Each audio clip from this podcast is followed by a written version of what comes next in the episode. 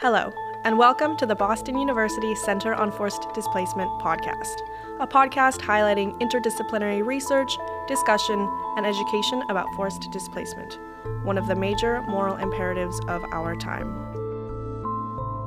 Today I'm joined by Selma Hedlund, a postdoc research fellow with the CFD. Selma is a sociologist and qualitative researcher with a background in community organizing and refugee integration. Her research focuses on immigration and displacement, both as it pertains to immigrants and asylum seekers and Indigenous peoples. She's just come on in November, and we're so excited to have her on the team. So, Selma, um, welcome to the podcast. Thank you for having me. This is so exciting. Yay! And I hear this is your first experience on a podcast. Yes, it is. Yes, it is. So well, it's uh, it's exciting on multiple levels. good. Well, hopefully there'll be this will be the start of many more. Yeah, hopefully. Awesome. So, yeah, I'd love if you could just fill us in a little bit more about your how your path kind of brought you to forced displacement and how, you know, you made your way over now to CFD. Yeah. Um, so when I I was a kid in Sweden growing up, um, I was interested in issues related to social justice. I'm not really sure where to channel that at the time. Um, I applied to this program for college uh, called the Human Rights Studies program at Lund University in southern Sweden. And in Sweden, we don't really have like majors in that sense. It's more like you decide ahead of time what program you're gonna do. Um, and that's the one that I picked. Uh, and I thought it was really, really interesting. It was very interdisciplinary. You got to grapple with, you know, philosophy, law, um, sociology, among other uh, disciplines. Um, we had so many different professors come in and teach. So that was really, really interesting. Um, and we also wrote these theses, um, which I don't know if that was a common thing for for just our program or or Sweden in general, but I do think in Sweden in general we do that a bit more, where as an undergrad you get to undertake your own research project. Um, it's sort of like an exercise in how to sort of complete the process, like to close the circle, start with a research question and finish it. So when I did that, I met uh, an American professor who was a sociologist. And she really got me interested in sociology and thinking more about like interpersonal perspectives and how inequalities are produced um, in different ways as opposed to you know human rights which is more of like a legal framework for how to enact them which can be kind of abstract so i really like the sort of the nitty gritty of sociology in that sense um, and I got to do some international research with her. Um, we went to the US for my bachelor's honors thesis, which was, you know, the last paper that I wrote um, as a part of me graduating with my bachelor's. And um, this was just really, really a fantastic experience for an undergrad and kind of like an aspiring scholar, if you will. Um, and that project was about Indigenous peoples and popular culture and how they're portrayed and how movies such as Avatar and Twilight maybe serve to romanticize, but also erase real native experiences today. Um, and that's kind of where it started, I think, like sort of me getting a taste for coming to the US and learning from people in the US. Sweden is a really small country. Um, and so the US was just very exciting for me. Um, and coming back from there, um, I knew that I wanted to to find a way to go back, and a way of doing that was to go for a master's program. So um, I applied for Fulbright, which I encourage everyone to do. um, I did that, and I was able to go. Um, and when I was um, at Columbia for my master's, um, I became interested in belonging and citizenship. and I did a paper on how immigrants view American citizenship and their reasonings behind deciding to naturalize. And when I was done with that, I kind of thought, well, what's going on at home? And this was around the time when the Syrian civil war broke out. Um, and so I went home and I started working in um, refugee resettlement. And I did that for um, for a little bit over a year in the Swedish countryside. I'm from the countryside myself, so it wasn't um, that foreign to me to to do that. But it was sort of a big contrast going from from New York to this tiny town where I lived in a house by myself with two cats that were part of the deal for me renting it. And that was also a fantastic experience. It made me think more about refugee resettlement issues, not just the practicalities of resettlement, which might include, you know, jobs, housing, these things, but also social integration and how you can combat uh, segregation on a social or cultural level. Um, this program was kind of about creating connections between the local community and refugees. Um, and while I was doing that, I still missed academia, I guess. So then I decided to pursue a PhD program in the US.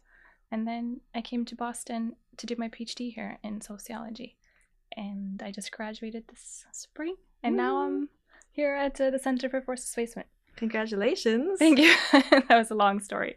No, I mean it's it's a long long journey, which Yeah. is awesome. Yeah. Something that I've been thinking a bit about is like I don't know, you mentioned that like you when you were younger you were an aspiring scholar and I think Mm. something really cool about your experience and a lot of experiences with like research universities is the opportunity to like work with like really accomplished awesome people and kind of feeling like oh my gosh like am i worthy of like getting to like be like mentored by this person you know Yes. like you and so was there ever a point where you were like okay i was an aspiring scholar like i have made it I mean, you never really know what you're doing. I think that feeling like never really goes away, but it is really nice to feel seen by someone that you respect and admire.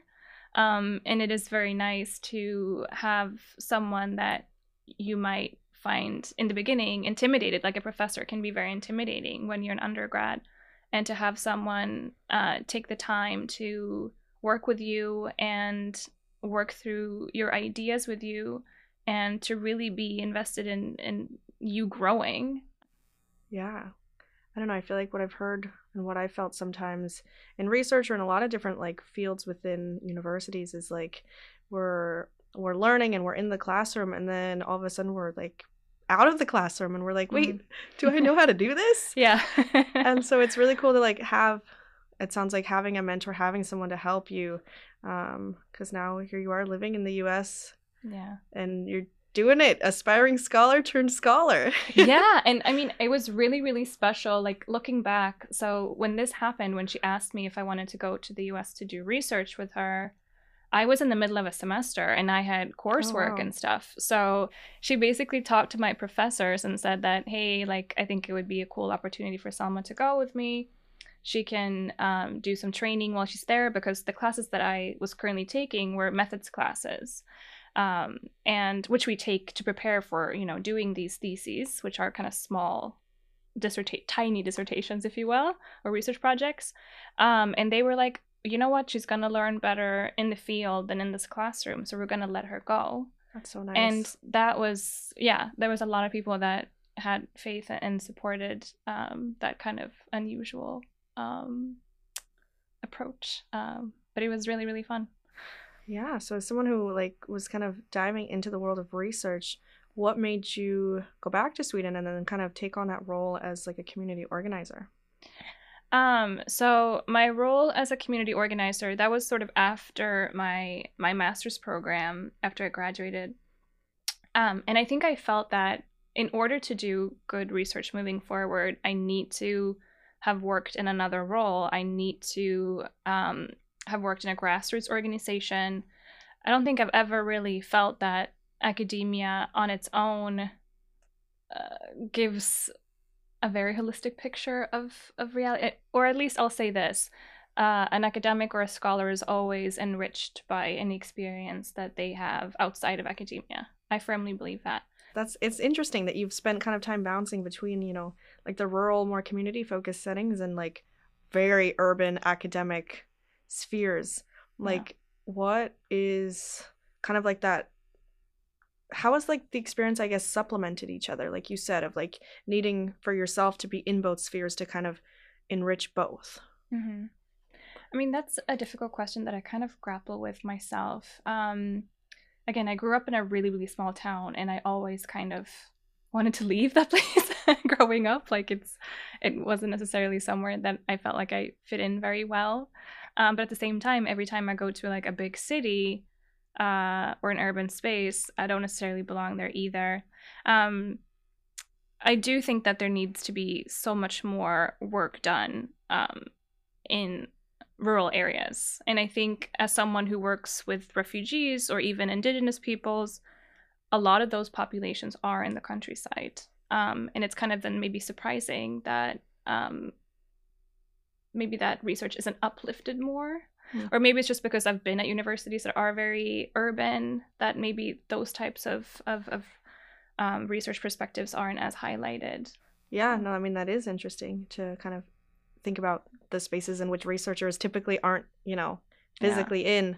Yeah. Um, and I'm wondering, like, about impact, I guess, both on yourself and on kind of your greater community as a researcher, as a community organizer. Like, you know, impact is probably something you think about.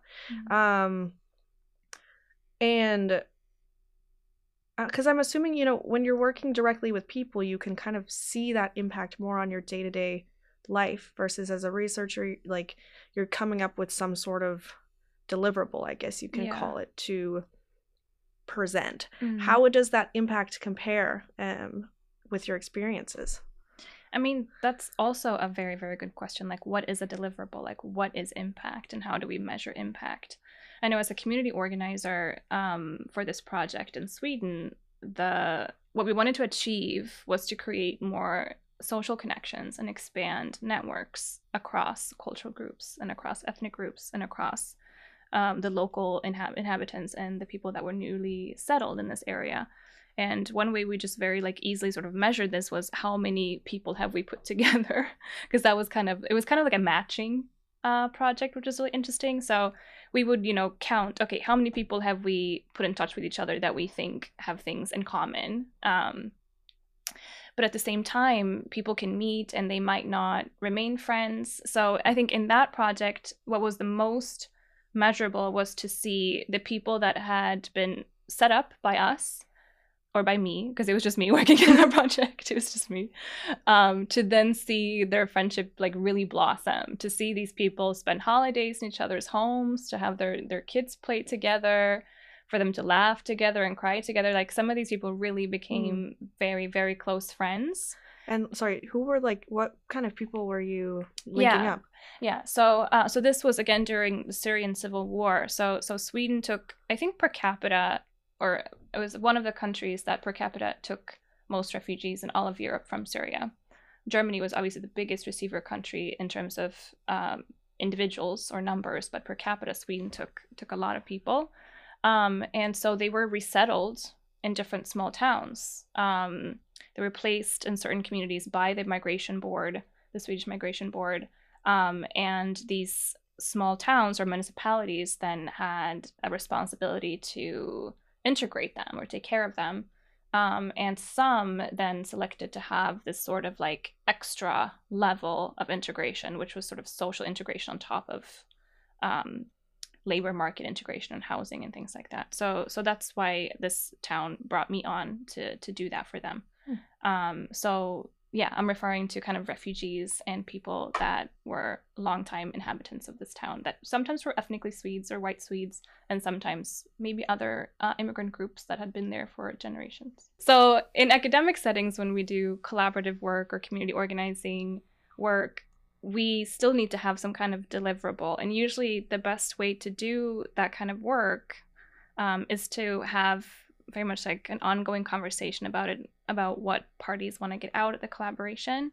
And sometimes you can have an agreement up front saying that, you know, this party, the research party perhaps, carries out this research, that research, um, helps write a report with certain maybe data points that the community partner finds useful, perhaps. So it's really, really important that you talk to the community partner about what is it that they're looking to get out of the collaboration. Is it a report? Is it a one pager? Is it like, could it be a documentary film? Could it be something else? And to, to sort of see what is it that we can do for you and do you need those things or what do you need from us?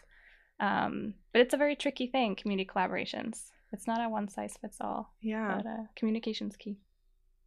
And I guess in terms of like, I guess maybe this is coming from someone who's not a researcher and who doesn't understand this realm of like you're directly impacting people when you're matching someone like a refugee up with someone who's been living in the community and mm-hmm. watching that impact and watching that like you said fr- like friendship blossom when you're as a researcher creating a documentary or creating a one page whatever you exp- like a one page what did you call it?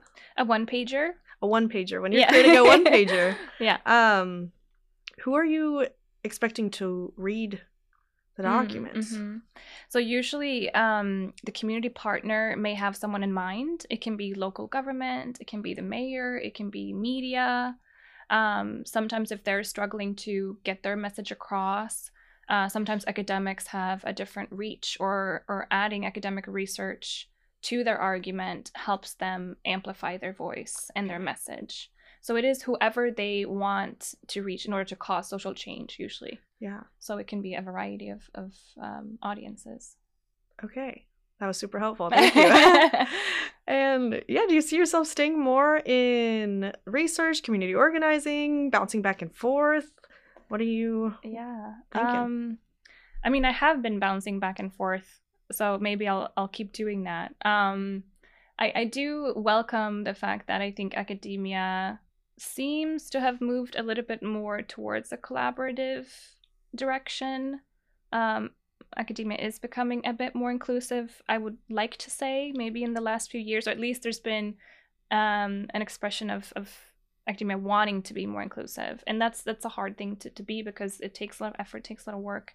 Um, but I don't know. It's such a hard question. I really don't know if I want to stay in academia. And right now, I know I'm still in an academic position, but what I love about the Center of Forced Displacement is that it is so collaborative, right? So if my postdoc was purely academic in the sense that I would just be sitting alone and only working on academic papers and not really engaging with communities, maybe that would not be a good fit for me. But I don't know. This is just another example of, of more and more places maybe popping up that that are collaborative with with activists or local advocates and the arts um, and also international. I think we can learn so much from each other. Um, so maybe academia is changing. Yeah. Um, yeah. I'm wondering what you mean more when you say like inclusive. Like is Mm. academia is becoming more inclusive? What does Yeah. that mean? Um, I don't know. Maybe there's like a stereotypical person that some people may have in mind of the academic who kind of, you know, comes up with their own research question, goes out, extracts whatever information they need to get that answer, um, and then publishes something and then puts it on their CV and they're they're not necessarily mindful of who am I getting this information from? um, what do they think about um, the research question that I'm asking? Is there something that's more relevant to them? Um, what do I take from the community and what do I give back? Um, so when I say inclusive, um, I think about a way to produce knowledge that is not just you know conceived of uh, in this ivory tower, but more um, grassroots approach to to producing knowledge. Yeah. Yeah. And I, I just don't know. I just love like hearing your story, like about just bouncing between so many different things and getting to do and experience so many different things as an academic, as a researcher, as a community organizer. Um, yeah, it brings me a lot of excitement for my post grad of like, wait, the world's my oyster. I could do what I want. It is. Yeah, yeah, it really Um, is. I mean, yeah, looking back on it, maybe it is a lot. It doesn't always feel like it in the moment, but yeah. yeah. And you said, yeah, you're here for at CFD for two years for your Mhm. postdoc. Mm-hmm. Oh, That's so exciting. Yes, yeah. Um, what are you like hoping to do? What are you looking to accomplish while you're here? I mean, again, I'm looking for collaborations because I think when you write your dissertation, it's such a lonely job. Mm. And I know it depends on discipline, but in sociology, you write your dissertation basically on your own. Um, so you conceive of this massive project that you then carry out by yourself, and it can be a very lonely experience. So I was like really craving community when I got out of it. And so I would love to do research together with other scholars and obviously also communities. Um, um, I'm thinking of building out a portion of my dissertation, which was about migration industries, which I think is really fascinating. Um, so I want to build out that part, Yeah. um, hopefully, and take part in all these other exciting projects going on at the center that are not just academic. I know. I can't wait. Yeah, me too. Um, awesome. Well, thank you so much for joining me on the show today. Thank you for having me. Yeah, we're so happy to have you on the team. And I'm so happy to be part of the team. For more information on the new ideas, technologies, scholarship, awareness, and solution identification happening at Boston University's Center on Forced Displacement, go check out the website www.bu.edu slash cfd slash, which will also be linked in the description. This podcast is produced by Boston University's Center on Forced Displacement in collaboration with all members of the team.